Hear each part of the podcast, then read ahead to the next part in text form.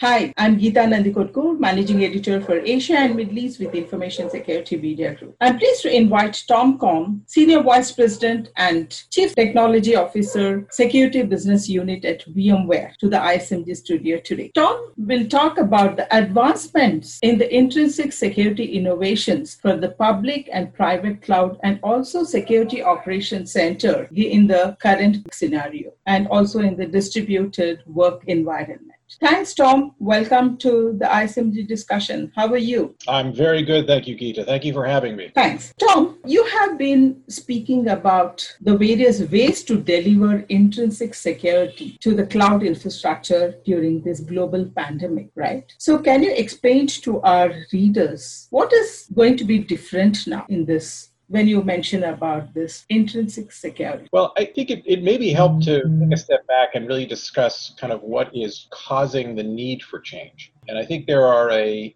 a, few drivers. I think one of the drivers is that we uh, we have just simply too many tools in security. Uh, security is really a, a, startup industry. It's an industry where, as new threats emerged, as new problems emerged, new new startups emerged in order to address that issue. And that that really injected a tremendous amount of innovation and brought a lot of smart minds and capital to the problem. But it's also left us with thousands of tools controls. The average organization has between 60 and 100 security controls, and that complexity is been really left our whole industry hamstrung. Gartner has a statistic that mm-hmm. 90% of breaches leverage misconfiguration and misalignment of controls. And we have so many agents collecting almost the same data over and over again. Another issue is that we, we have too many silos in security. We need to view security as a team sport where IT is just as important a partner in this effort and DevOps is just as an important partner as the security team. But to make these teams work together, we need a single set of facts. You know, the old expression, it's okay for everyone to have their own opinion, it's not okay for, for them to have their own facts. We need a common set of truth of what's happening. And maybe also very important is that we need more context in security. In security, we've always had a lot of focus on understanding understanding threats, but very little focus on understanding what we're defending.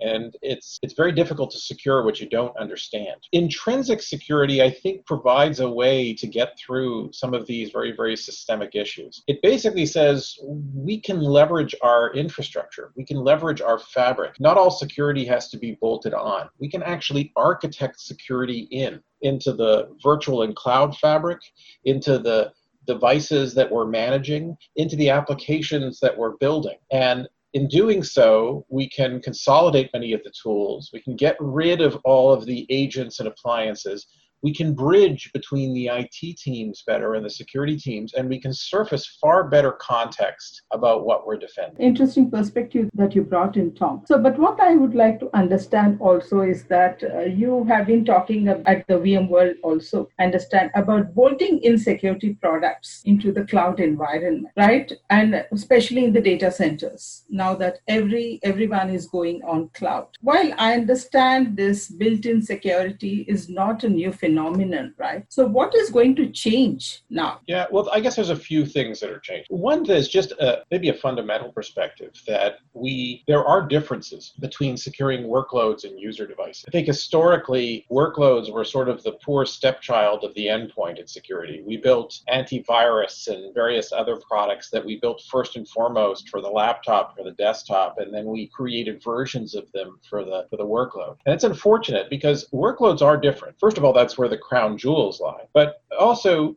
there are unique opportunities and challenges to workload. On the opportunity side, because they are single purpose, part of a system and admin control, there's a far greater opportunity to get rid of attack surface and harden that environment. Mm-hmm. On the challenge side, because it's part of a system, you need to think carefully about the way you react to attacks. There could be collateral damage. The cure sometimes is worse than the disease if you don't consider that it's actually part of a system. Now, so a, a, lot of the innovation that we're bringing to workloads really stems not just from our understanding of security, but from our fundamental understanding of workloads and how infrastructure and applications work. We're doing a lot of innovation in terms of automating the hardening. You know, we we built uh, some interesting technology a number of years ago called App Defense In fact, a good number of the team is actually in, in Pune actually who built that technology. And we've merged these teams into carbon black and that is a good chunk of the new technology that we, we, we just released called carbon black workload. And the fundamental premise of that technology is innovations around hardening the workload. And uh, so a, a, lot of the innovations are, and workloads is around is around that. The, the question of cloud, I think it's important to consider not just the innovations in terms of securing things in the cloud, but also securing from the cloud. This notion of starting to do analytics, security analytics as a SaaS or cloud analytics platform uh, really promises to be very, very transformative for many reasons.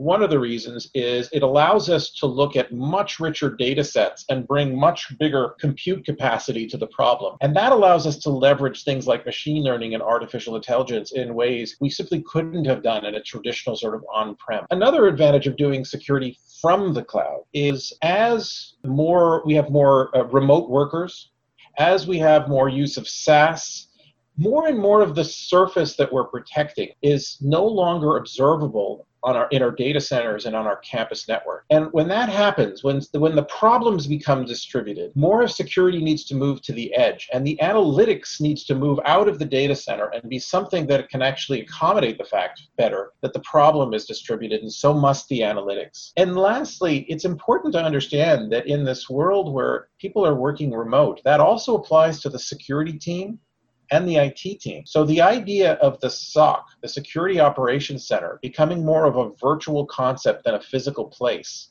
allowing workers to really be working anywhere, but still collaboratively, is another advantage of starting to do security from the cloud. And I think it's it's it's uh, oddly well suited. I think to the current pandemic and issues have only uh, brought some of these uh, benefits maybe into greater relief. So, Tom, that strikes me to ask you. You mentioned in your earlier conversation about the silos, you know, the enterprises working. So integrating all these technologies that DevOps and other firewalls and the security products, cloud, so becomes an essential part of your intrinsic security innovations, right? So can you throw some light on the major new innovations happening in the security domain and that the CISOs need to really mm, be cautious about or watch out for? Well, uh, on the on the benefit side, I mean, if, if that's what you were asking about, Geeta, uh, to give you an example from something we just released in the Carbon Black workload piece, we uh, one of the new things that we introduced was vulnerability management. Now, vulnerability management has been around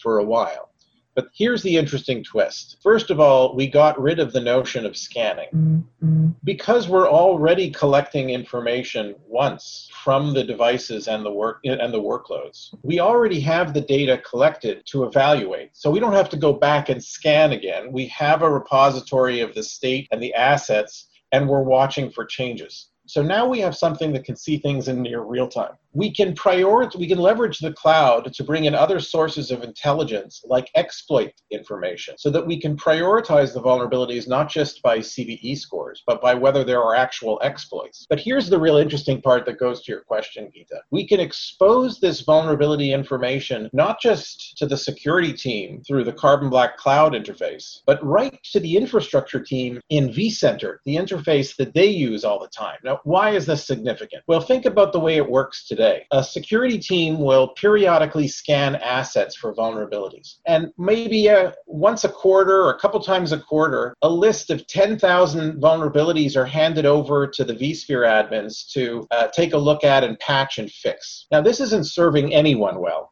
The vSphere admin is going, that's an incredible amount of technical debt for me to absorb. I don't have a good way of prioritizing this effort. It loses the potential to find vulnerabilities that are there not because it's a new vulnerability, but because someone went out of process to modify a workload into a vulnerable state. You need to know that when it happens, not two months later. And we have these big windows of vulnerabilities. With all the comments about zero days, a lot of attacks really have nothing to do with a zero day. They're, they're, they're attacking something that is a known vulnerability, and in fact, there is a patch for it. Contrast that with we put the information right in the vSphere admin's hand. They see the two or three highly prioritized alerts when they actually happen right inside their interface, right? It's it's it's allowing for it's it's it's changing the fundamental process. And uh, you know ironically it's one of those situations that if you didn't grow up in our industry, you would say, well, of course you do it that way. Why would anyone do it any differently? But I, I, I, think we have grown almost so accustomed to this very awkward process. Put the information in the hands of the people who can best operationalize it. Now, this frees up security to focus on the strategy and governance, the position, the, the opportunity to govern over it, and frees more of their attention onto the things that IT can't do, like detect, investigate, and respond to attacks that circumvent these controls. And that's an example of how building things in, not just making them agentless, but also building things in so we can expose context to the IT teams that brings these teams together and changes security. You rightly mentioned about in your earlier you know, statement about why enterprises need to focus on protecting the workload and it's not just the endpoint devices or endpoint computing. Do you think the enterprises need to rethink their security strategies for the cloud infrastructure at this point in time? And what would be your recommendations for the team? Yeah, I mean, uh, I, I, guess a few thoughts. As, as I mentioned earlier, I, I think security is ultimately best understood as a risk management exercise. And the way to think about that is you're going to spend whatever you're going to spend. The question is really are you spending that, not just capital, but time, money, focus? Are you spending on things that will have a more material impact on risk? There's a wonderful framework I like from Gartner. Neil McDonald, an analyst at Gartner, wrote something called the Cloud Workload Protection Framework. And in it, he stack ranks all the different things that you could do to protect a workload in order of how much risk you're getting it, you're getting rid of. Mm-hmm. And you know, the bottom of that is things like hardening, configuration, vulnerability, patching, segmentation, uh, app control. The very top is antivirus, meaning it, addresses marginal risk. Most of us don't find viruses on our Linux servers, and if you do, you probably have larger issues, you know, to, to contend with. And it, so part of it is taking a risk management approach, which will force you to spend a bit more time on the hygiene and hardening, and then having the context to detect and respond.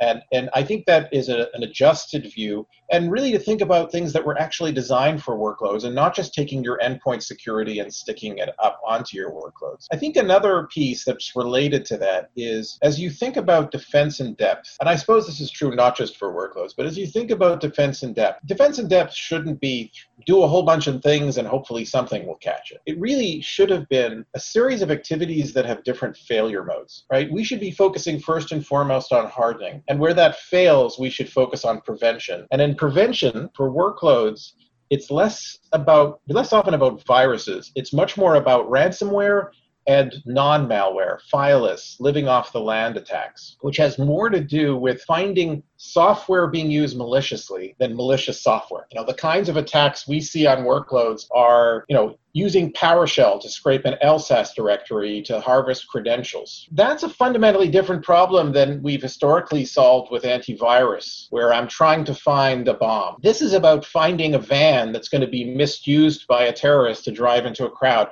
We need to understand how it's being used. So the kind of data that you collect, things like detection and response technology and things like behavioral technology become ever more important on the on on the workload. So I think that's a, a fundamental key uh, uh, imperative. I think it's imperative on the in the in the in the cloud to start thinking about how you can start using the infrastructure and the cloud to secure things. That's a different perspective than securing the cloud. That's saying the cloud has unique properties. Virtualization has unique properties. And in any area but security, we've always looked at that and said, how can I take advantage of elasticity? Automatability, resiliency. How do I take advantage of that to change how I build, manage, and run my applications? Part of what we're trying to do with intrinsic security is say we can take advantage of those properties for security too. And so that is an important piece. And I suppose my last advice really goes back to what we were discussing earlier. Involve the DevOps team, involve the infrastructure team, the cloud infrastructure team, as well as the sort of private cloud infrastructure team, the server teams. They are important partners. We must figure out how to collaborate on security. There is no way for a security operations center to solve this alone. It's simply, in my view, not a practical approach. Uh, Tom, one interesting aspect that comes out when you discuss about these things, right? So you have been a CTO, you know, working on innovation and security and other IT infrastructure as well. So where do you think are the shortcomings when it comes to the CISOs aligning with this kind of collaborative tools or collaborative strategy that you discuss about. So, is there yeah, a way we can bridge this gap? Yeah. Yeah. I mean, I actually find most organizations have a, a strong desire actually to solve this problem. Meaning, I think CISOs and the secure their teams are very much embrace this notion of looking to IT to help operationalize more security. And I actually think these days the IT teams are